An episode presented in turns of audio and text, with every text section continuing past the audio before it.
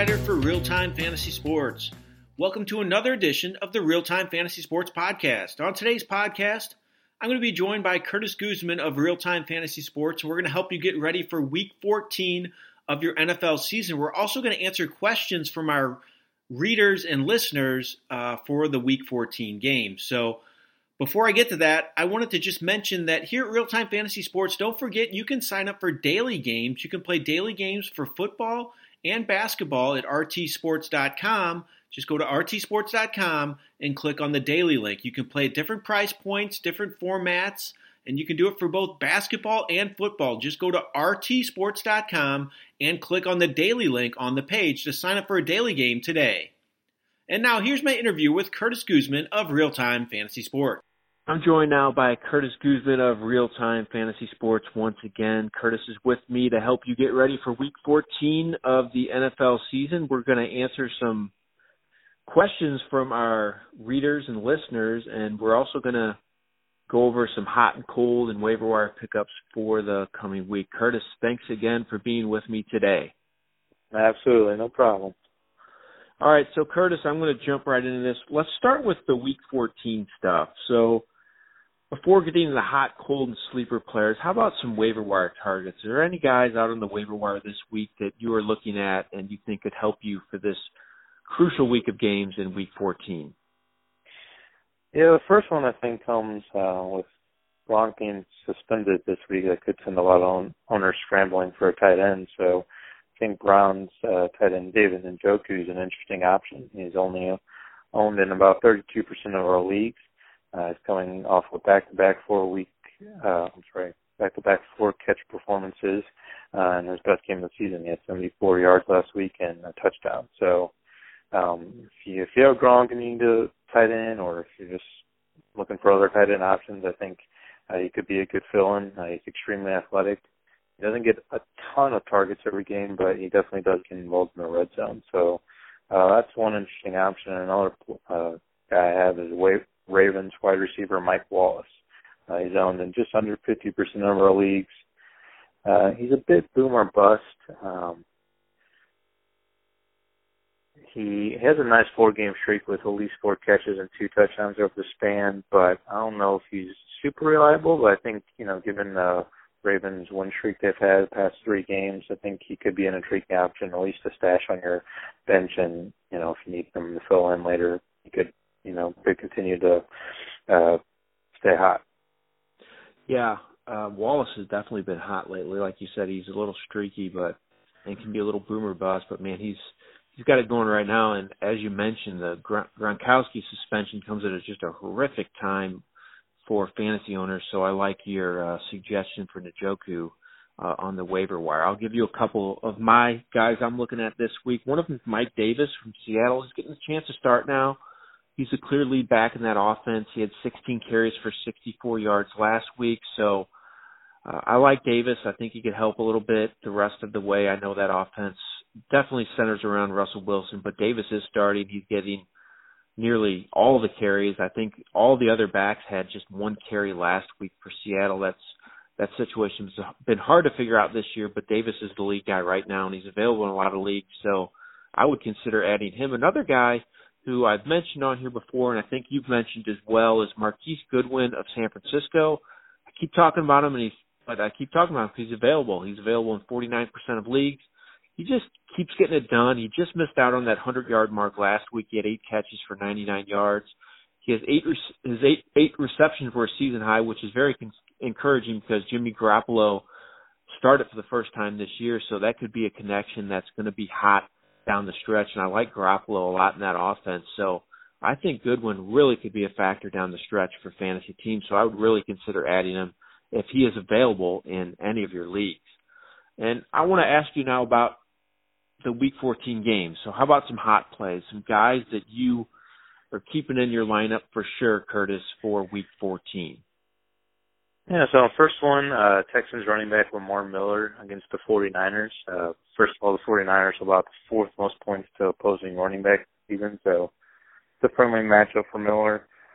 Uh, he's had at least 18 touches in the past three games, which is good. And um, part of this is a sheer opportunity with uh, two Texans running backs on IR, and the other two are questionable. So there's really not a lot of other options, you know, for the Texans to turn to uh, running back. And Miller's consistent on the ground, and he's a decent receiving option. So I like Miller.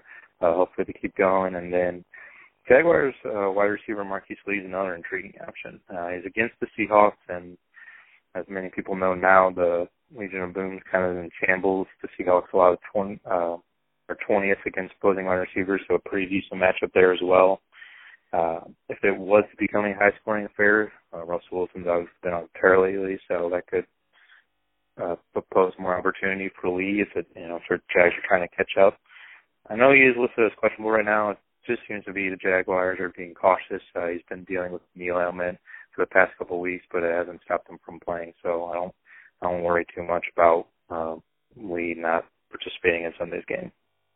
Yeah, I like I like Lee as well, and Lamar Miller. It's kind of funny. I had him on my hot play list as well uh, for this week in my column, and you look at him and you don't think Miller's having that great of a season, but he's actually 12th overall in fantasy running back scoring, which kind of surprised me. So I do think he'll do well this week, and I think it also shows that that running back position is just really kind of top heavy right now, uh, with not many great options after the first 10 or so backs. So good call on Miller. I'll give you a couple of my hot plays. How about Kenny Stills of Miami? He's really he doesn't start, but he gets more work than DeVante Parker right now. Has been the better option at receiver for Miami. And he's he's had a nice rapport with Jay Cutler this year. Had five receptions for 98 yards and a touchdown last week. He has scores two of three games.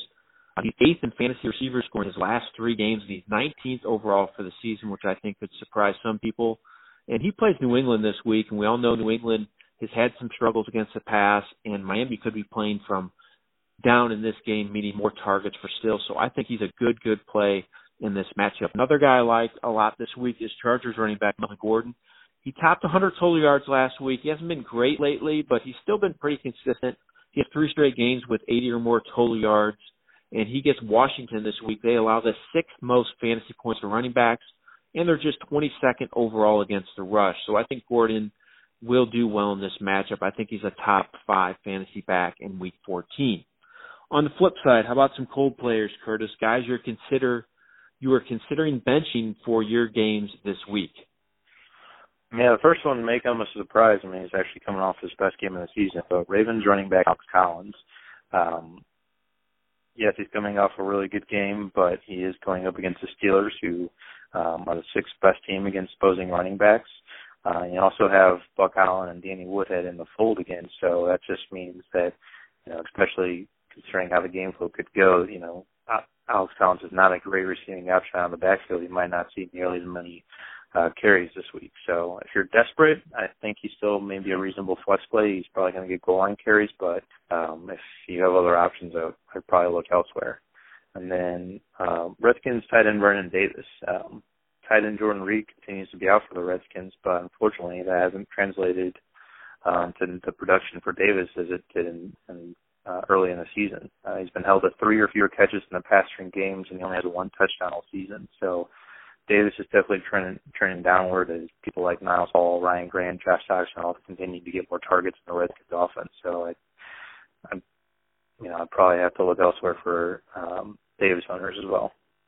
Yeah, Davis was a top ten tight end just a few weeks back, and he's really gone in the tank of late. But I think it's for a lot of those reasons you mentioned, with other players just getting more targets in the passing game. And a couple cool players for me, Curtis. I I think T.Y. Hilton's a guy. I know he caught a touchdown pass last week, but he still had just 51 yards in the game. I just don't trust him. I'm putting him on my bench. He has fewer than 30 yards five of his last seven games. He plays Buffalo this week. They can't stop the run at all, but they do well against the pass. They allow the eighth fewest fantasy points to receivers. And Buffalo's allowed just 10 passing touchdowns all season. So I think Hilton's a risky play in this matchup. He always has, always has that potential to break a big play, but this late in the season and these games being so crucial for so many teams, I'm leaving Hilton on my bench in week 14. Another guy who might surprise you is in that same Ravens Steelers game that you mentioned, Curtis, is Ben Roethlisberger. I'm just not expecting Roethlisberger to have a huge game in this matchup. He's been playing well lately. He has multiple touchdowns, four straight games. He played well last week, had a solid game. But he plays the Ravens, and they allow the second fewest fantasy points to quarterbacks, and they're third overall against the pass. He's going to be without Juju Smith-Schuster, who got sus- suspended. So that's another strike against Roethlisberger. And earlier in the season against the Ravens in Week Four, Big Ben threw for 216 yards and just one touchdown. So those are pretty mediocre numbers. And I expect another mediocre showing from Big Ben in Week 14. So if you have better options at the quarterback position, I would definitely consider them. How about a couple sleepers now, Curtis? A couple guys maybe that are not on people's radar for this week that you think could help out. Yeah, one guy who I really liked in the beginning of the season, maybe started off a little slow, but he's definitely picked it up, is Rams wide receiver Cooper Kupp. Uh, he has the second most fantasy points uh, among you know all Rams wide receivers and tight ends. Uh, first, of course, is Robert Woods, but he's probably expected to be out again week 14, so that uh, bodes well for uh, Cooper Kupp. He has at least five catches and 45 yards or more in each of his past four games. That's translated to double-digit fantasy points in all PPR leagues, which obviously most leagues are nowadays. So he's a great chain mover. He's actually in the top 10 among all receivers for receptions since week 10. So he's, he's definitely been getting more involved and he's become a favorite target for Jared Goff. Uh, and then my second is uh, Bengals quarterback Andy Dalton. You know, if you don't have a clear number one receiver, uh, I'm sorry, quarterback, and you, you one of those who likes to stream, I think Andy Dalton could be a decent matchup. Um, Bears typically are tough against quarterbacks, but so was Pittsburgh last week, and he still posted good numbers. In fact, he has 20 fantasy points and at least two touchdowns in his past three games. And in that same span, he has zero turnovers. So Andy Dalton's someone that's been clicking and definitely getting hot uh, as of late. Yeah, I'll give you quarterback too as for sleeper, and I mentioned him earlier as Jimmy Garoppolo. I really like him a lot this week. He didn't find the end zone in his first NFL start last week, but he led his team to a come from behind victory on the road. He was 26 of 37, very impressive numbers, uh, completing passes for 293 yards. It's a pass first team in San Francisco. They've had success throwing the ball, and I like his chances this week for a big game against the Texans. Houston they allow the most fantasy points to quarterbacks on the season. So I think Garoppolo, he's going to find the end zone this week. And I really think I've been contemplating having him as a top 10 option in my rankings this week at quarterback. I don't have him there quite yet, but I really think he's going to have a big week. I look for him to do well in this matchup. Another guy I like, another sleeper maybe outside the box a little bit, is Eagles running back Corey Clement. I know he is in that three-headed rushing attack in Philadelphia, and I know that rushing attack kind of struggled last week. But even with that said, Clement, he's still at 37 total yards on six touches. He's been getting around double-digit touches per game, so that gives him good weekly fantasy potential. He gets his chances, and the Eagles are playing a team this week, Los Angeles, who just they cannot stop the run. They allow the most fantasy points to running backs. They're 27th overall against the rush. So I think the Eagles are going to lean hard on the running game, and Clement is a good sleeper start for fantasy teams, maybe in that flex position. I think he's going to do well this week. So, Curtis, like I mentioned at the top of our podcast here, is uh, I'm going to answer. We're going to answer some questions that we get from our listeners and readers. I get a lot every week. Feel free if you're listening out there. If you ever have a question, I, 95% of the time I'll answer it unless I have a ton of questions, which happens at times. But feel free to send me a question. You can email me at jeff at rtsports.com or you can hit me up on Twitter, and my Twitter handle's at Jeff Paur. You spell Paur P A U R. So feel free to send me a question. I like getting them from my uh, readers and listeners, and we're going to answer a couple of them now. So I'm going to jump into this, Curtis. I'll throw them at you. So George sends me a question. He says, after reading your lineup prep column for this week, I'm having second thoughts about starting Corey Coleman. My other replacement would be one of the Lions running backs, either Theo Riddick or an injured Ameer Abdullah? Who would you go with? Yeah, it's a good question. Obviously, uh, Browns wide receiver Corey Coleman uh, could be dropping uh, down in value with the return of uh, Josh Gordon to the Browns lineup. So, um, you know, Coleman looked like he was doing okay when he came back after a broken hand. Uh, had 19 combined targets and he's 11 to 12, but then all of a sudden Gordon returns. He has four targets and zero catches last week. So, uh, definitely concerned. Um, between the line, I would probably lean on one of the Lions running backs. Might be uh, gearing toward more towards Theo Riddick right now. Um, Ameer Abdullah still has questions with that neck injury. He only practiced on a limited basis yesterday, so I'm just not confident that he A will play, or B, if, even if he does play, it'll be a full go. You know, I think the Lions will definitely be cautious with that. So when Theo Riddick picked up the slack last week, he did okay. He had 14 touches for 62 total yards and a touchdown. Uh, especially in PPR leagues, he'll always have a little bit of value. Uh, he should probably be the main workhorse, I would think, uh, for the Lions if Abdullah can't play. I'm the same way with you, Curtis. I definitely think I would lean on one of those Lions backs, and I think Riddick's the way to go for this week. Even if Abdullah plays, he could be limited in the game because of his injury. So I think Riddick's the way to go. Coleman's a concern with Gordon back in the lineup, so I like that call. So next question comes from Eric. He says, I own Gronk. He's in a lot of people's uh, shoes, so he has to sit him this week. Jason Witten is my backup playing the Giants but he's not super trustworthy anymore. I just decided to cut C.J. Anderson, who wasn't doing anything, and pick up Stephen Anderson, since the Texans' tight end is concussed. Should I play Witten or roll the dice with Anderson? What do you think, Curtis? Uh, it's a tough call. I guess uh, for me, it would be kind of depends on the rest of your roster. You know, are you pretty confident, and this is just you know, guy who you want to get a couple points and be consistent, or do you kind of need to roll the dice and hope for uh, something big? Um, you know, uh, Jason Williams is one of the high floor, low ceiling type. You know, he doesn't have a lot of big games.